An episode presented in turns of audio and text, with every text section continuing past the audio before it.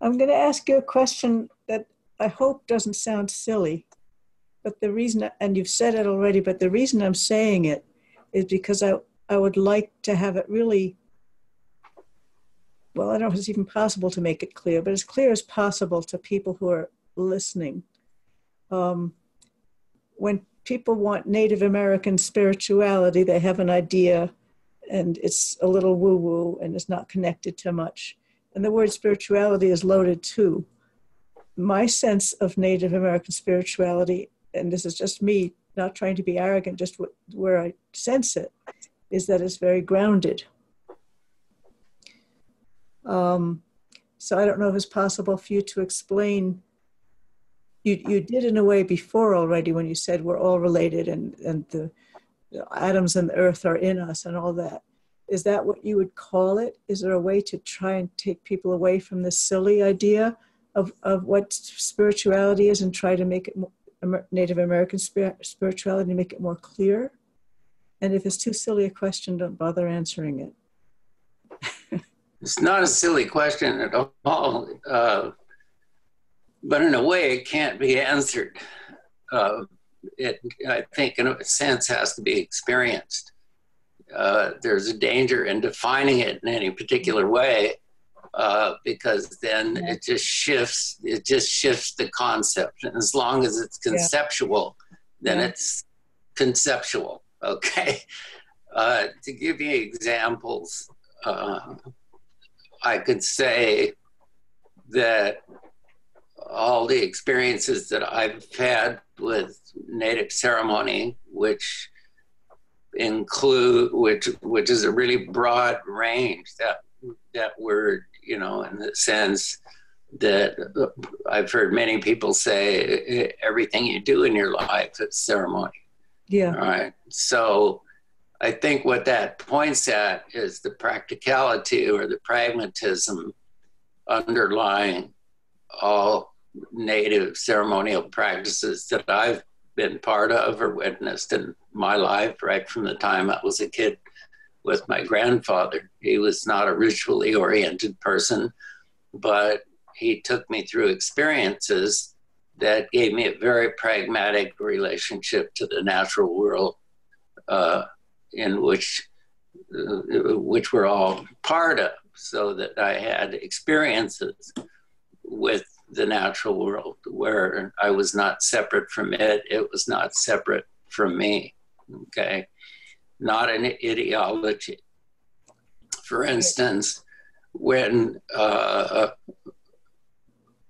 when I was taught to build a fire for a ceremony for uh, uh, what they call lodge ceremony, every step of that process has a meaning both in a pragmatic sense and in a sense of understanding what you're doing uh, in the sense of prayer, in the sense of creating a space that everybody who is coming that day to be part of that ceremony is going to get the best possible outcome of it because of what you put into it while you're building the fire. So that's part of the, the prayer aspect. At the same time, and equally important, is how you place the wood to build a cradle and where you place the stones, how you place, how you build that whole thing is extremely pragmatic. All right. And so if you have a lot of weather coming in, or if you have you know any kind of change in the natural world there can be shifts in how that's done in order that the job gets done in order that the stones get penetrated that the, the heat is there. And so you have to be in right relationship with the with the earth who's going to take that fire. Also is going to feel that pain. So you have to be recognizing that um, the air that's going to be part of building that fire. You got to recognize that and be part of that. Uh, so the ceremonies, as far as I can see, are really not about implanting an ideology at all. What I want to say is that the, that the function of native ceremony that I've experienced is to bring people into community where the individual is going to feel and respect all the other individuals involved in the ceremony. They're going to support each other any way they can in their lives. All right.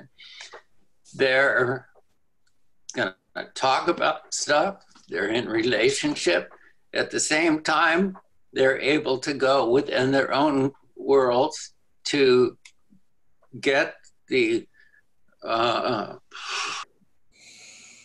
uh, the life forces of the world around them uh, to to to kind of slough off the layers of of society or the layers that are pre- preventing them from feeling the natural world and being part of the natural world okay to where they're going to come out stronger they're going to come out understanding themselves a little bit better and therefore understanding their role in the world, therefore understanding the man or woman next to them, you know? They're going to understand how to be with their parents in a better way, with their children in a better way. That's the function. It's not to take in ideology of what the East and the South and the North and all that means. Those are part of it, but that's not the prime reason to be there the prime reason to be there is to understand yourself better and the world around you better and to be a better person uh, right then and now. This is the wisdom that we don't want to hear from you. is it? I don't. I don't know. Maybe. maybe so. You know. Maybe you're right about that. Because that's hard. Because not because it's not wonderful. It's because it's hard work. Precisely. it is very hard work because you have to face your stuff. Yeah. You know, you have to really face your stuff. And that's kind of the essential message is, you know, it's like you can't have the kinship unless you face your stuff. Right. It's that simple. Right. It really is. You, you can't build a relationship unless yeah. you see what's in the way of that relationship. And, and it's also, what, what you're saying is, if I understand you right, is that if nothing's in the way, you're constantly feeling in relationship to everything air, people, stone, animals, everything, all the time. You're, we're in a web or network of relationship all the time as experience. My students tell me that that when they first begin to realize that it can be uh, overwhelming but then after a while, they say it's actually very comforting. Yes. Yes. Right? So we're overwhelmed by it when we've created an image of ourselves as separate from the world around us. So when we've got that cuticle on us as individuals, and I see this in academia, cuticle around the math department or the anthropology department, sociology department, English department, you know, this, this all is compartmentalized stuff. And so when we're compartmentalized as human beings, being within what academic world now begins to call intersectionality, being within that movement of intersectionality, I'm using academic terms now just for the fun of it, right? Just to say how it applies. Or if we the same as interdisciplinary. The old we, word is in, interdisciplinary. What, what's the what's the difference? Yeah, easy. Yeah, it's yeah, it's kind of the same. It's kind of the same thing. Only it's being used a lot more than I've seen it be used in my 30 years there, which I think is a good thing. Uh, but uh, you know, where we carry that as individuals around in the world is uh, is problematical. You know, it really is. It's it is metaphorically and literally at the same time the separation from the natural world and it's a separation from a larger sense of time. Okay, a larger sense of time, I think, gives us a greater responsibility. If we're locked into time, we can come to a point and say, well, okay, we've got this problem with, uh, say, a nuclear power industry of spent fuel And we can say, well, we'll cross that bridge when we come to it without realizing that we're at that bridge. Right. Moment that we've created something that has a 250,000 year, you know, life of, of destructive potentiality. So, yeah. Yeah, we're always there. We're always there. And that's the other thing that I see a lot with the students as they come into realizing or thinking about considering time, every moment in time, every other moment in time, that there's a much deeper sense of responsibility. And that comes back to relationship. Okay, relationship over time or kinship over time. We're kin to what happened in the past, we're kin to what's going to happen in the future. Do you think we can heal retroactively? Sure, I do. I mean, through t- back through time, help generations that were before us. Yeah, absolutely. We, I, you know, and that's again coming the right relationship and doing the best that we can here. You know, uh, uh we can't change history. We can certainly change perceptions of history very easily. Okay, is the fact that someone was killed or that someone was thrown, a child was thrown into a fire here in California while it was still alive. But we can change how we relate to that. We can either ignore it and blow it off and therefore lose compassion for, for a child that existed in the past who was a different culture, a different race, you know, who was perhaps in the way of what the settlers wanted. Okay, so it was dehumanized. All right. So if we don't look at that, then we perpetuate that dehumanization into today's Native children. If we look at it, we shift our relationship to it. You know? So that child's death, even though it will forever be tragic, can then have a positive meaning in where we go from here and how we relate to today's children and tomorrow's children, because we're able to look at that and say, what created in that soldier or in that settler, because it wasn't a soldier, it was a settler in that particular case I'm thinking of. What created that in that settler's mind? How do we heal that? Right? How do we heal what we've inherited from that settler's mind in our minds now? And how does that affect then our perception of the past? So then the past becomes something that we can gain from rather than something we're running away from. So that's, that's a very active shift. Does that make sense? Yeah. Uh, my question, it makes excellent sense. Um, my question was a, a little more uh, mystical one in the sense of I wonder if we can go back and heal the pain in some level that happened.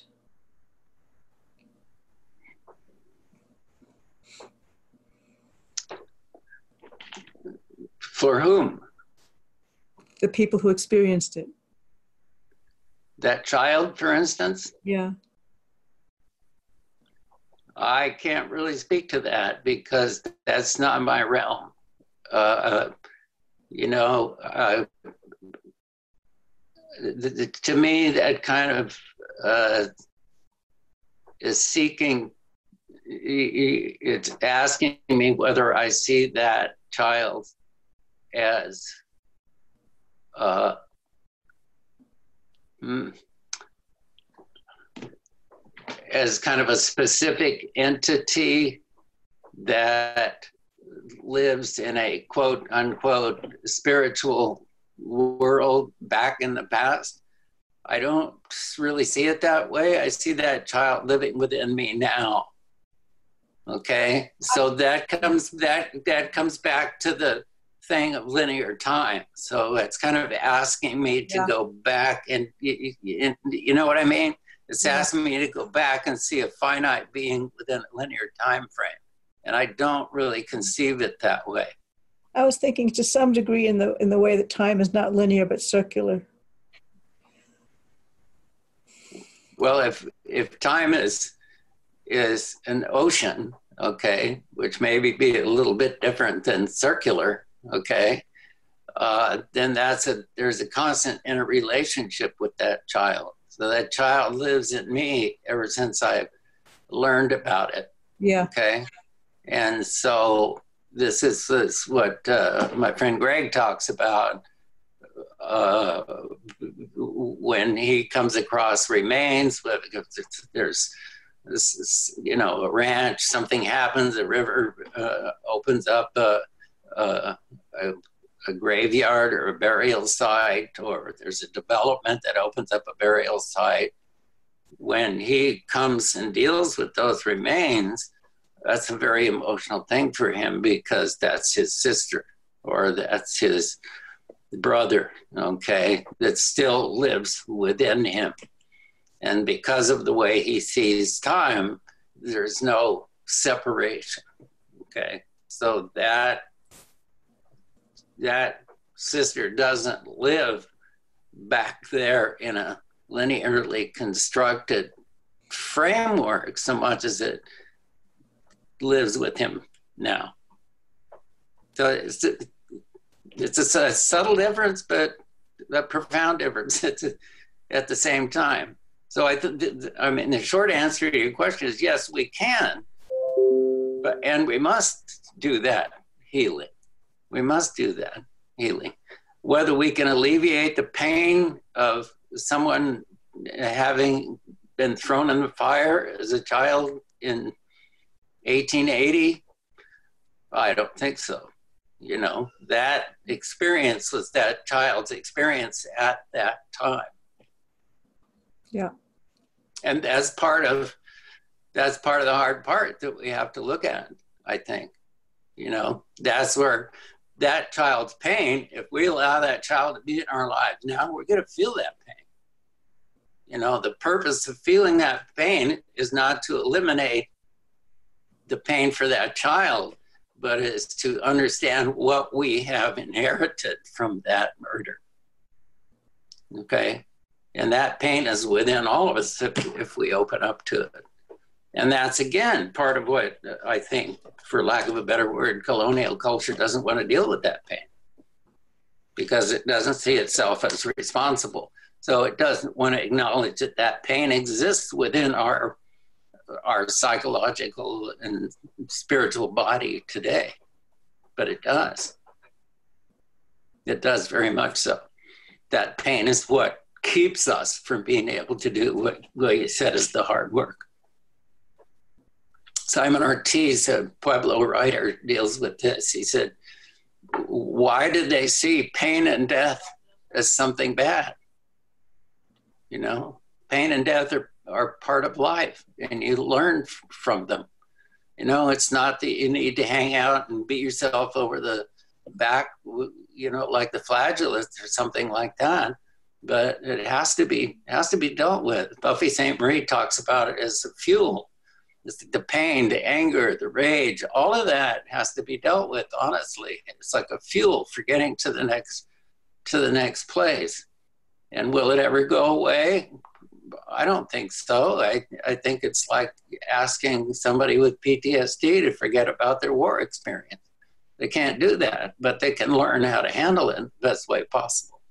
The vets that I have the most uh, respect for, that's how they, uh, that's how they say it. Okay. And I think it's the same thing with what's happened here. We have to we have to dive in. We have to look at it. We see how have to see how we fell away from our nature. Yeah. In order to come back to it. That's a very beautiful place to stop. How we fell away from our nature in order to come back to it. No, I think the only thing that I would that I that I think is really important when we look at these things is to really emphasize that in the preponderance of experience, here I mentioned this before, of human experience, I think we have far more time doing it right than we have messing it up. And I think that's really important to think about so that we can acknowledge that part in our DNA, so to speak, that knows how to do it right.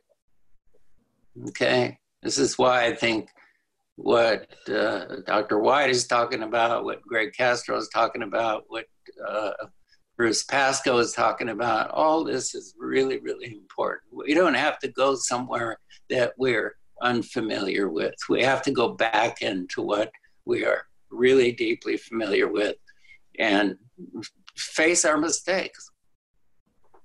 It's a matter of maturity, really, in a sense. Yeah. That's wonderful, all of it. Wonderful, not the topic, but wonderful in the wisdom and profundity and meaning of the things you shared.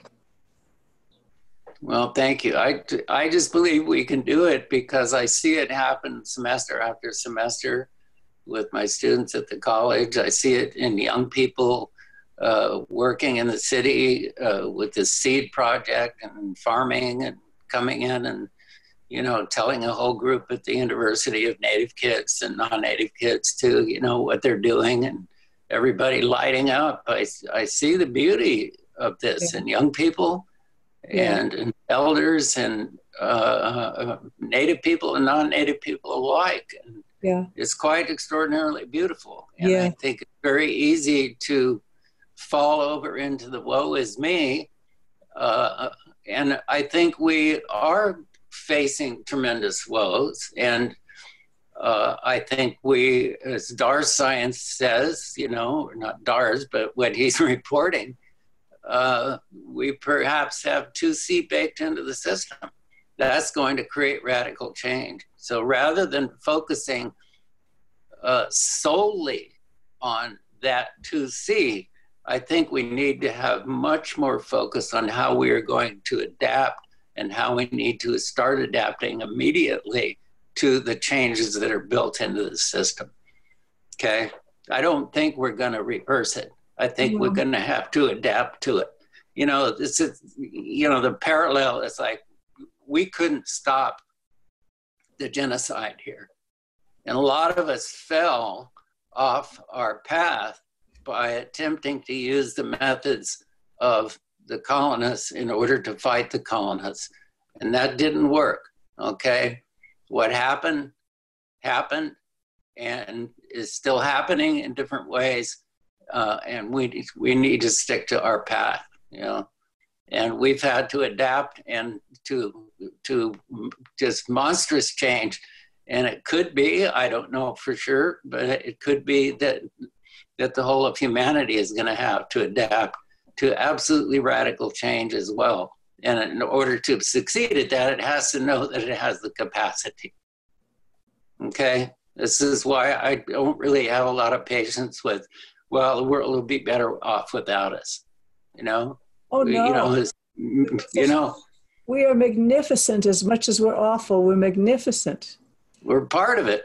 You and know, Yes. Daryl Wilson said, Memuistie, we are your children, you know, yeah. children.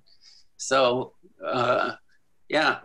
Yeah. We need to stop being two year olds.